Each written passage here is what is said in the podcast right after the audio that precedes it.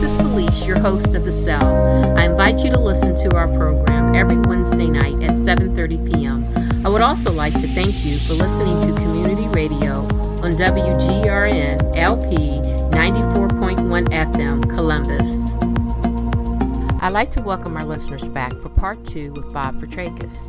If you listened to last week's show, part one, and if you had a chance to Google Bob, you will see that over his lifespan, that he is a man that has kept his finger in the political world within Columbus and nationally. He's a professor at Columbus State. He's an attorney. He's written several books. He runs the Columbus Free Press, and he also has several radio shows. He has Fight Back on WSMZ 103 FM. The Other Side of the News, WGRN 94.1 FM. He also has the Fitrakis Files from 8 to 9 on Thursdays. You can call in to be part of this discussion at 614 224 7830. So sit back and enjoy part two. What have you guys done differently with the Columbus Free Press? Because I know that you, the actual physical paper was distributed to various parts uh, Frank, you know, within Franklin County. Now that it's COVID time, how are you guys handling that now? What are you doing differently? Well, we're putting out a lot more information on our website and uh, uh, through podcasts uh, and really through the so-called uh, social uh, media. For example, we were putting out reports from Ohio during election day, reporting uh, any incidents uh, prior to the election, as well as intimidation by hate groups. So uh, we're much more reliant on uh, on social media, uh, and also, uh, you know, we've put out a lot of books over the years, including some through the Free Press. Right now, we're working on the 50th anniversary book of the Free Press. We envision a coffee table book uh, you know, with a lot of our covers. Oh, that's going to be nice. Yeah. And uh, one of our covers, uh, one thing I'm most proud of, we made posters of all the Klan leaders and put their picture on it. Uh, uh, we hired uh, black investigators uh, who got us pictures and where they lived. And so we put out wanted posters in their neighborhood and a lot of their oh, neighbors didn't know they were Klan members. So we had big, big wanted. So we're gonna put some of those in the book. wow. wanted for hatred, you know, just stuck with the facts. Yeah. how, how, you know, and we had sketches made of them. We had a real good sketch artist, John Bailey. So he sketched them out for us, and we said how where they worked, what their address was, so if people wanted to get wow. to know them. Ernie, well, you got kept, a question for Bob. They kept coming down and, and putting their hoods on, hiding. So I just figured it'd be much fairer if uh, you know we outed them. Yeah, Bob. did anyone from city reach out to you, be part of the uh, this new citizen oversight committee, or did you yes. reach out to to put your you know to uh, be considered? Uh, no, I'm I'm not on good relationships with, uh, with most of the political staff. Uh, remember in uh, 2016, I, I ran on uh, a little premature. Uh, if you look at my posters and bumper stickers, they say Black Lives Matter. that was 2016. so I'm always a little off with my uh, my campaigns. I'm a little prematurely uh, early with with the topic du jour. Uh, but uh, I did. Uh, I was the NAACP attorney for four years, so uh, we oh. negotiated a um, a civilian review board a while back, and actually got the FOP to agree with it. But uh, the NAACP wouldn't sign off unless uh, our first uh, and only black uh, mayor, uh, Michael Coleman, agreed to put it in the charter or as a statute. So he wouldn't do that. He just wanted it as a pilot program. So we could have had the civilian review board uh, a while back. Uh, and oh, again, okay. uh, I, I was quoted actually in the Dispatch, which seems to be doing a little better job now that they're not run by the Wolfe family. In the old days, we used to say it was like the Wolfe family newsletter. You know, John Wolfe, John W. it's like you know, people send you that you know, newsletter at Christmas time, telling you how great yeah. they are, wonderful things. Yeah. That, that was sort of what uh, you know the uh, dispatch was under the wolves. Like, hi, we're the greatest family in history of the earth. We deserve to be rich. and everyone else is an idiot. That that sounds like Trump.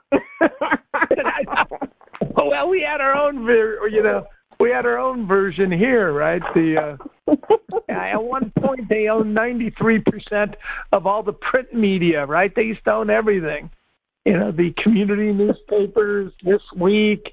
Uh, you know, they bought up the Alive. I used to write for. I used to be the investigative reporter yeah. at the Alive, and they uh, they bought it up. All that stuff about Epstein and Wexner, and and then they deleted everything I ever wrote. All these uh, oh. articles, even if they want Well, you know, it's it's hard to have extra space on a computer. You know how that is.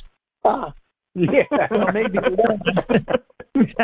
Maybe they just wanted to delete that whole history. So, but all we did then was say, let's have a book company. You know, let's, uh, you know, I wrote these articles. So Suzanne worked very hard to, you know, get those into uh, book form. So they're still around. You can read, uh, you know, Spook Air uh, about drug trafficking and, and drugs coming in uh, to Columbus and being spread all over the east side of the city and uh, a lot of the people that were doing it were friends of the CIA, also known as the Cocaine what? Importing Agency. yeah. oh my god. Yeah. Yeah, I've, I've heard that. I've heard that before. Yeah. That's the first yeah. that I've ever heard of it. oh yeah, god. Yeah, I've heard that before. Yeah, no, they uh uh, I mean, uh, what do you need to know? I can tell you the entire history of it.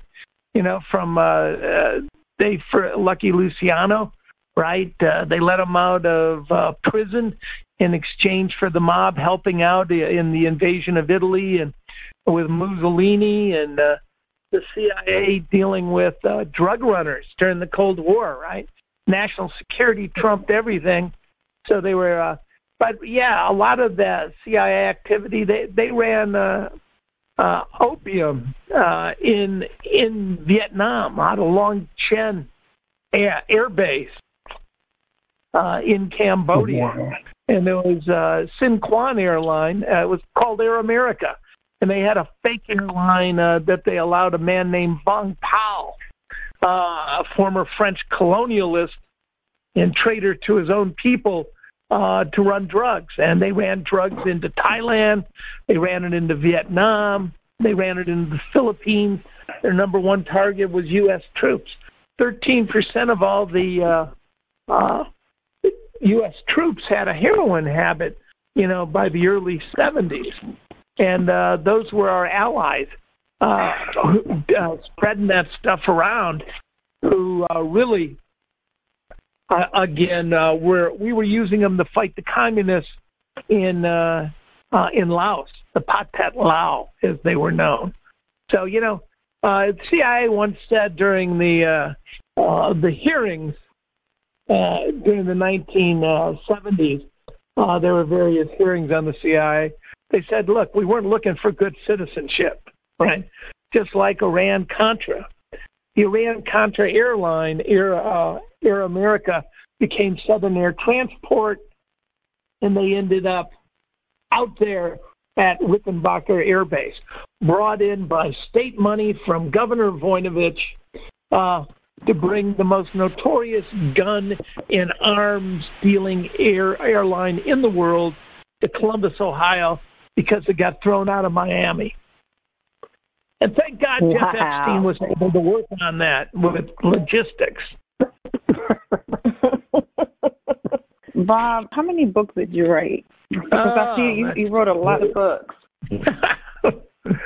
yeah, some of them. Uh, uh, some of them are uh, uh, longer than the others. The uh, first one there on the failure of the Socialist Party in America Uh, that was my dissertation, which I uh, turned into a book, but that one took 10 years. But uh, it's considered wow. definitive uh, classic on why there was no American exceptionalism, which a term you now hear. Uh, one of my areas of expertise, but uh, uh, you know why why don't we have a progressive left mass party in the U.S.? You know, why, yeah. why does the well, left wing party be centrist, and why why are the Republicans, you know, particularly under Trump, neo fascist? I mean, who has a mass fascist party? Well, wow. I asked because I saw that you wrote how the GOP stole America's 2004 election, and I know you talked about that. So I just I, I couldn't help but to ask you just your thoughts on this year's election and and and what's what's going on post election, essentially.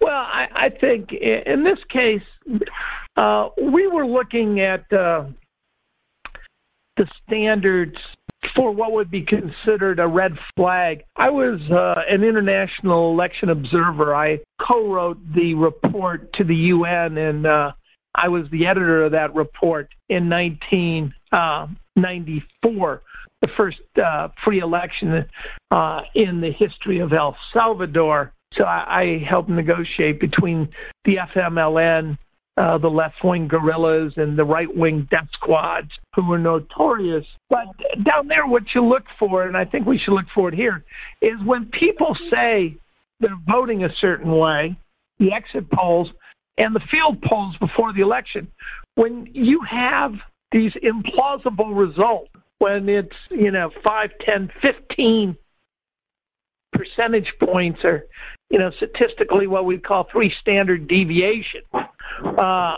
outside the norm, where you know only one one election out of 99 at best would ever fall into that category. When you start, you know, when people start winning the like George W. Bush wins wins all the key swing states in 2004, you've got to question the validity of the election you got to make sure that you, you got to check out who owns these machines. I mean, what sort of country allows private, for-profit, partisan companies to secretly, secretly program the voting machines? Uh, should be absolutely unacceptable. Fortunately for this one, the polls don't seem to indicate any huge, deviant, unacceptable shift. But uh, on the other hand, I think Mr. Trump's strategy is to make a variety of claims and tie things up and hope that, uh, you know, the recount in Wisconsin and in Georgia, that uh, in those cases, maybe uh, it could lead to not seating electors Hence, Biden doesn't get to 270, then it gets thrown into the House. It's a long shot strategy, but it's all uh, uh, Trump has left. Do you think that they will try to mess with the count in Georgia oh, no? I, I think so. And, and the yeah, the question is, you know, where are these machines? These machines, you know, should have been all roped off like a crime scene. If you're gonna, you know, uh, uh, use these for a recount, uh, and again, who has access to these machines? Uh, when we were recounting in Ohio in 2004, uh, people would show up without appointments. In Hocking County, a member of the Rapp family showed up uh, with Triad Company and uh, for the recount without an appointment, and uh, then said the machine went down. But luckily, this was the central tabulator otherwise known as a 13 year old Dell computer. He just happened to have uh, a new hard drive in his car and came in and installed a new mm. hard drive and, and said, Look, just don't turn it off. Everything will match perfectly.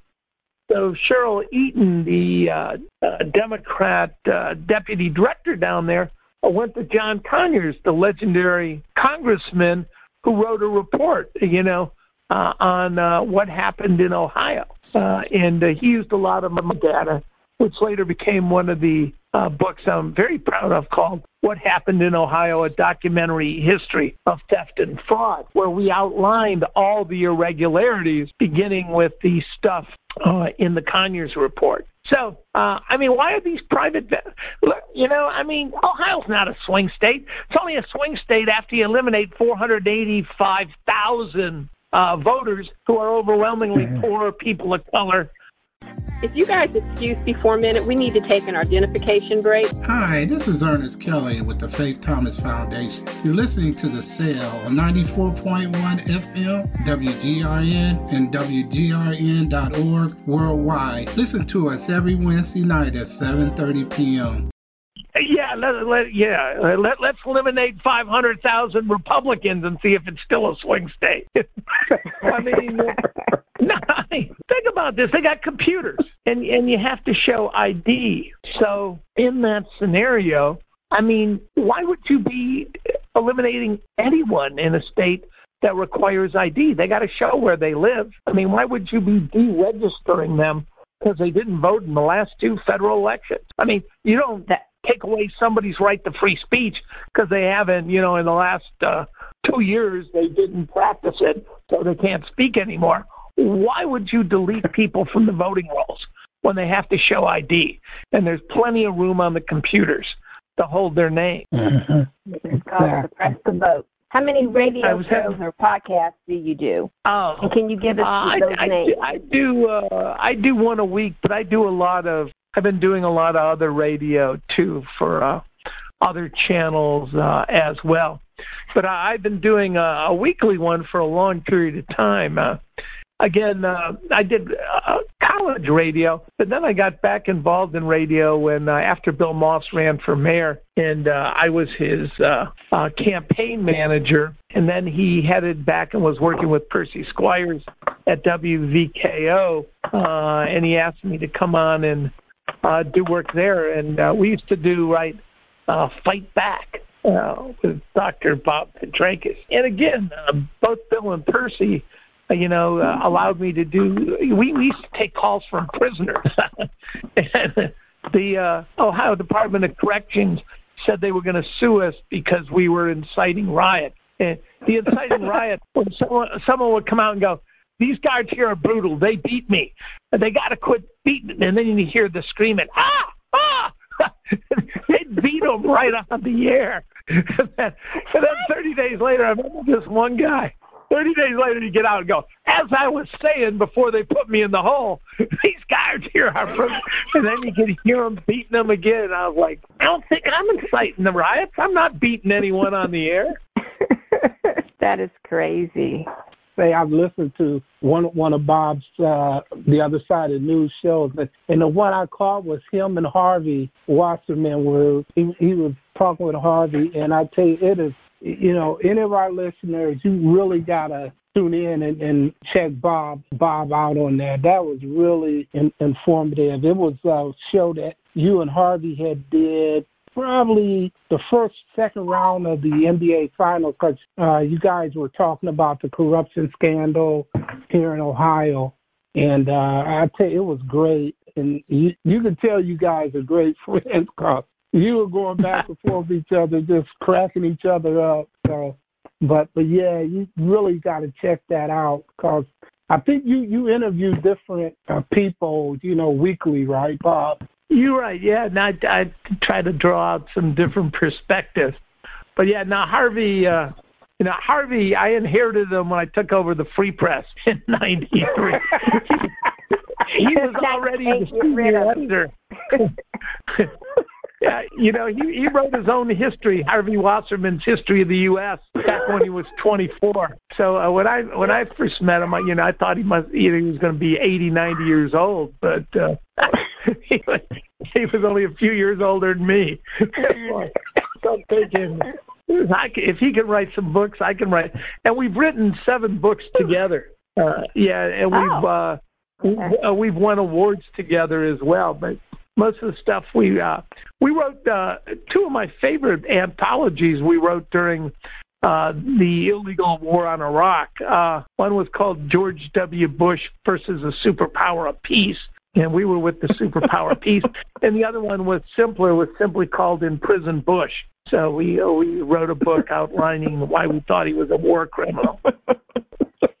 Ernie, what radio station were you listening to so that our listeners know where to find that information oh, at? It, it's on. Uh, I, I think I think they put it on YouTube, but I actually looked at it on WGRN uh, web, but I believe you guys do have a YouTube channel, right, Bob?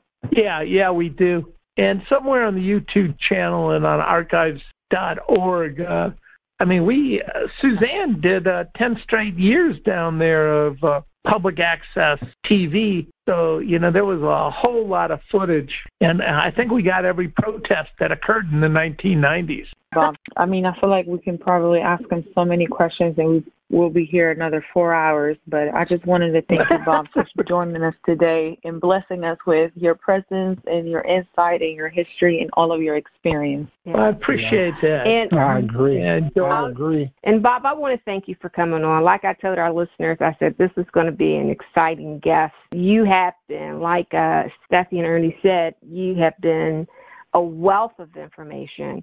If you Google Bob, you will find out that he has so much, with even listening now, so much that he's been involved in.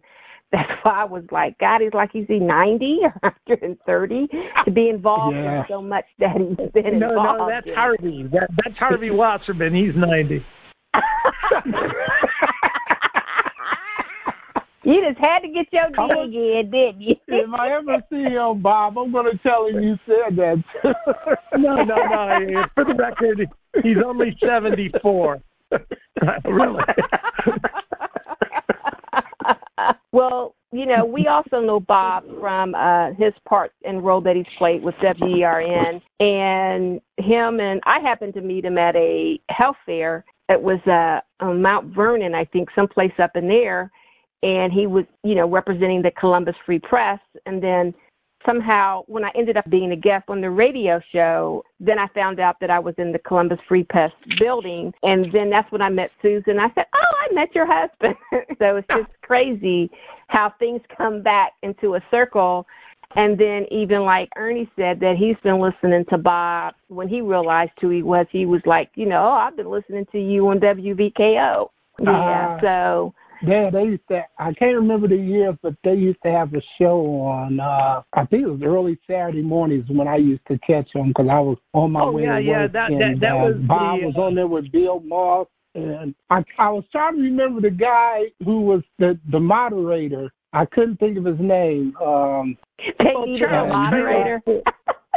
Yeah, they I tell you, they used to have some real deep discussions about uh things going on in the Columbus community. Yeah, that was, that was that was all corruption all the time. We were calling out a lot of people. hey, It was Ernie, hard to you asked him. You- Ernie, you asked him was he scared. Bob wasn't scared of nothing. I know. Detroit prepared him. That's right. No, when, when I was writing about Jeffrey Epstein, I got two letters saying Jeffrey Epstein equals toe tag, and toe tag usually means the corner. I'm thinking, this it? This, this the best you got to scare me? that I'm going to be in the coroner's office with a toe tag? I mean, I, oh, I don't even know wow. I'm going to even interpret this death threat right. Hey Bob, were you pulling Harvey's leg when you said you were writing a book on aging hippies? Were you pulling this? Were, were you really serious about that? What, what did I tell him that I was writing a book on aging hippies? Yeah, yeah. no, no, I'm telling you, this is true. I was 18 year old in college, and I pulled this. I pick up this book, Harvey Wasserman's History of the U.S. I read about it in Rolling Stone. It got a big review, and I'm looking at it, and Harvey's on the cover dressed like a farmer. and, but, I didn't know he was only 24 years old. You know, I thought he was like this 40 year old farmer. Funny. Bob, I've learned a lot. I mean, it was like I googled you, and I'm like, "What? What's all this?" I said, "Bob been busy."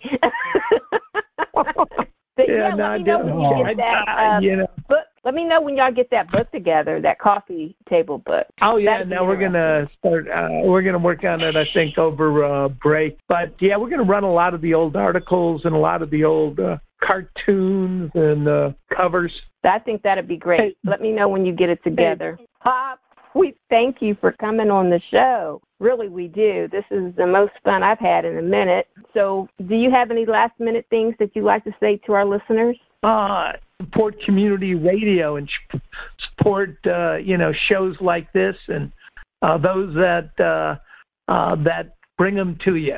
So, again, look and search out the other side of the news, and of course, speak truth to power. And again, uh, the job should be to afflict the comfortable and comfort the afflicted. Peace be to all. Okay, I like that. Thank you, Bob. thank you yeah, for having me. You, well, with Bob's last word, and that being said, peace out. The Faith Thomas Foundation would like to thank you for listening to The Cell. We broadcast on WGRN 94.1 FM every Wednesday night at 7:30 p.m. You can also stream us live on Wednesdays at 7:30 p.m. on WGRN 94.1. For more information on the Faith Thomas Foundation, please visit our website, Facebook, and follow us on Twitter. Our Twitter handle is Faith Thomas FDN.